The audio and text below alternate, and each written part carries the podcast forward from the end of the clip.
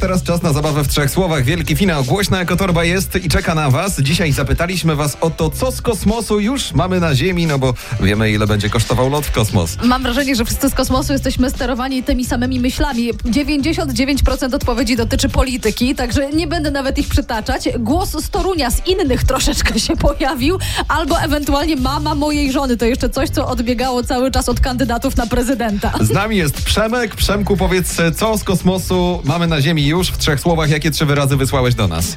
Może były koleżanki. Napisałeś dokładnie wiele byłych koleżanek. Aha, tak, tak. W trzech słowach. Może y, sam wytłumaczysz, dlaczego taka odpowiedź? No, czasami się jest z nimi e, trudno dogadać, dlatego są byłymi koleżankami. A, Tak. rozumiem, że co, na przykład wymagania miały z kosmosu, czy humory z kosmosu? Jakbyś mógł tak skonkretyzować troszeczkę, o co chodziło? E, Nie no, po prostu e, różnica wieku, różnica pokoleń, doświadczenia. A myślałem, że tak ładne były, że nie z tej Ziemi. No nie no, aż tak, aż tak to, to chyba... To przez te różnice pokoleń się trochę zatarło. No tak. Dobra, gdybyś miał z tych wszystkich byłych koleżanek złożyć jedną, to co byś wziął od trzech ostatnich na przykład?